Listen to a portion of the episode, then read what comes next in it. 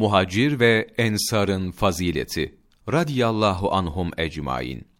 Allahu Teala buyuruyor ki, İslam dinine girme hususunda öne geçen ilk muhacirler ve ensarla onlara güzellikle tabi olanlar var ya, işte Allahu Teala onlardan razı olmuştur. Onlar da Allah'tan razı olmuşlardır.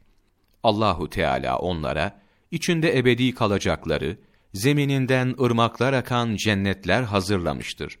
İşte bu büyük kurtuluştur. Tevbe suresi 100. ayet. İbn Kesir rahmetullahi aleyh bu ayetin tefsirinde şöyle der. Yüce Allah muhacir ve ensarın en önde ve ileri gelenleriyle ihsan ile onlara uyanlardan razı olduğunu haber vermiştir.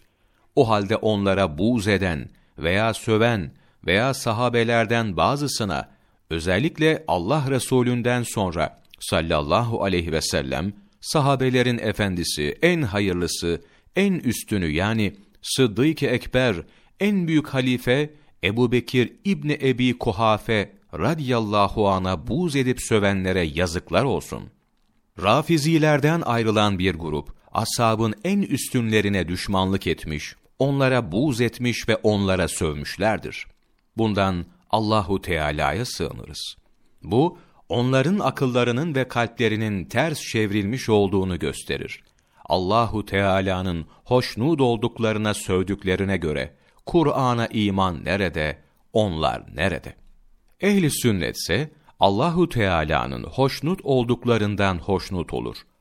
Allah Celle Celaluhu ve Resulünün sallallahu aleyhi ve sellem kötülediklerini kötüler, Allahu Teala'nın sevdiklerine sevgi besler, Allahu Teala'nın düşman olduklarına düşman olurlar. Onlar bid'at çıkaran değil, tabi olanlardır. Ayrılığa düşerek dağılan değil, uyanlardır. Bu yüzden onlar Allahu Teala'nın kurtuluşa ermiş taraftarları ve iman eden kullarıdır. Nitekim Abdullah bin Ömer radıyallahu andan rivayet edildiğine göre Peygamber Efendimiz sallallahu aleyhi ve sellem buyurdu ki: Müslüman Müslümanları elinden ve dilinden selametli olandır. Muhacir Allahu Teala'nın yasakladıklarından uzaklaşandır. Mekke'nin fethinden sonra Müslüman olan sahabeler de bu hicrete dahildir.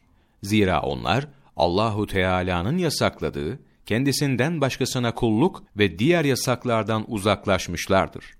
İbn Hacer el-Askalani, El-İsabe, Seçkin Sahabeler, sayfa 10-11, 14 Nisan Mevlana takvimi